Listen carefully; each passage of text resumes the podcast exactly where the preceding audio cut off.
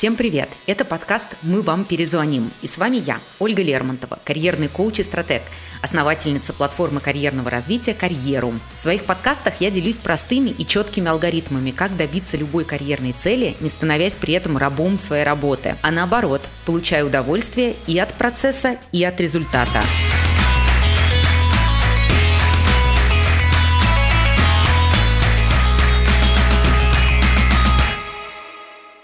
Устроиться на работу в зарубежную компанию почему бы и нет?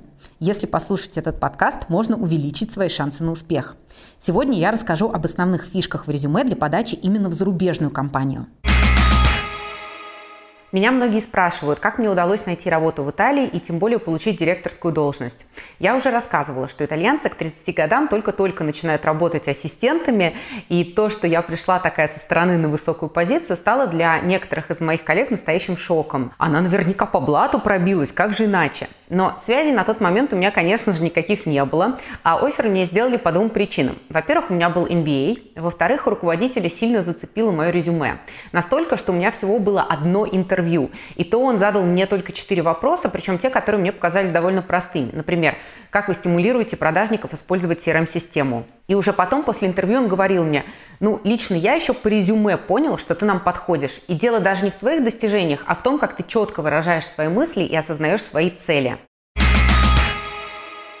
Довольно часто восприятие кандидатов резюме – это такой проходной этап, над которым можно особо не заморачиваться, просто расписать подряд все свои места работы и в лучшем случае достижения. И если достижений нет, то значит документ почти пустой. Но дело никогда не бывает только в содержании резюме. Можно не быть топовым опытным специалистом, но получать оферы благодаря правильно расставленным акцентам и подсвечиванию э, правильных частей опыта. Как сделать так, чтобы взгляд зарубежного рекрутера задержался на вашем резюме дольше стандартных 6 секунд. Лайфхак номер один – учитывать разницу в терминологии. Допустим, вы несколько лет работали бухгалтером, а на Glassdoor с вашими навыками есть вакансия финансового менеджера. Конечно, лучше опираться не на трудовую книжку, не на то, что написано в ней, а на требования целевых компаний и писать в резюме те названия должностей, которые ждет работодатель. Например, если вы видите, что по функциональности роли а, то, что вы были бухгалтером, совпадает с наименованием финансовый менеджер, то стоит писать финансовый менеджер, а не то, как в трудовой книжке. Иначе есть риск, что ваше резюме просто пропустят из-за нерелевантной должности. За нее взгляд у рекрутера зацепится в первую очередь. Точно так же можно менять название «личный ассистент» на «помощник руководителя» или «head of marketing» на «marketing manager», если так написано в вакансии. Рекрутер среагирует именно на это прямое совпадение. И поверьте, ему будет неважно, как ваша роль называлась на другом рынке, на предыдущей работе, в трудовой книжке, а, явлений которого в западном мире, кстати, вовсе нету. В данном случае важно, что содержание вашей работы было по сути таким же. Лайфхак номер два. Усиливать свою профессиональную ценность. Когда я искала первую работу в Италии, для меня хорошим способом выделиться на фоне местных конкурентов было обучение в бизнес-школе. Но, конечно, это не значит, что каждому нужно идти на MBA для того, чтобы получать оферы в зарубежных странах. В некоторых случаях достаточно просто сконцентрироваться на своих достижениях и навыках, которые релевантны для нового рынка. В моем карьерном клубе был такой кейс, когда участница получила офер в норвежскую компанию, отчасти благодаря своему руководящему опыту, а отчасти сильным личным качествам. Работодатель даже отметил, что никто из местных кандидатов не показал такую готовность учиться учиться новому, адаптивность и желание находить решения в сложных ситуациях. Если вы пока только планируете поиск, у вас есть хорошая возможность набрать себе новых достижений и развить новые качества. Если вы видите, что от кандидатов в зарубежной компании нужен опыт, которого у вас нет, найдите способ добрать его на текущей работе в текущей географии. То же самое с навыками и с оцифрованными результатами. Ставьте цели уже сейчас, чтобы потом вписать новые строчки в резюме и получить заветный офер за границей. Лайфхак номер три – кастомизировать резюме.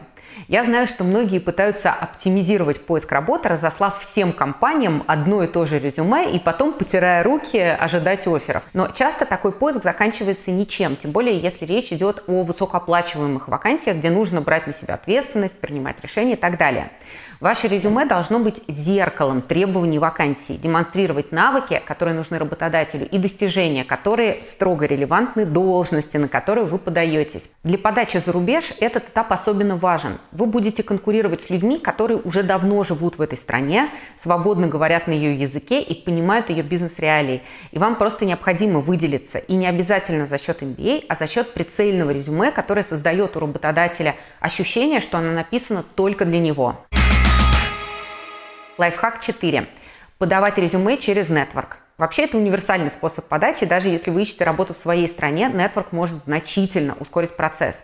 Но когда речь идет о зарубежных компаниях, такой способ увеличивает шансы просто многократно. Вспомните Google, который практически не смотрит заявки кандидатов на сайте.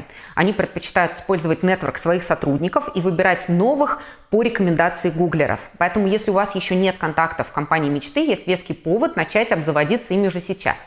Например, через LinkedIn или в профессиональных сообществах. Лайфхак номер пять, пожалуй, самый важный именно для подачи за рубеж. Это учитывать контекст страны, в которой вы подаетесь. Например, в США корпоративная культура ориентирована э, на достижения. И при подаче в американские компании эффективной стратегии будут пиарить э, свои достижения по модели STAR. Подробнее об этой модели я рассказываю в своем карьерном клубе. Но вот, например, в UK, Великобритании, такая стратегия будет работать уже хуже. Там чрезмерный самопиар может быть расценен как хвостовство, поэтому при подаче в эту страну нужно аккуратно формулировать свои достижения. Не значит, что о них не нужно писать, просто по-другому формулировать.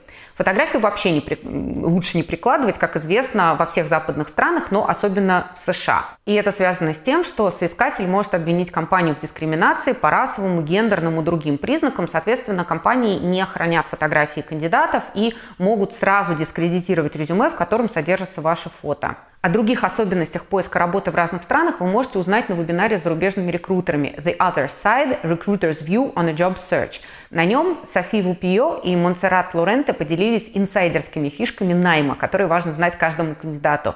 И, конечно же, вам будут доступны другие материалы по поиску работы за границей. Мой курс «Умная стратегия поиска работы», вебинар по прохождению интервью на английском и несколько эфиров о том, как выбрать страну для переезда.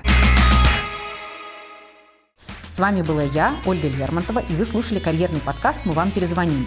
В следующем выпуске мы поговорим о том, как искать работу через нетворкинг. Подписывайтесь на канал и до новых встреч!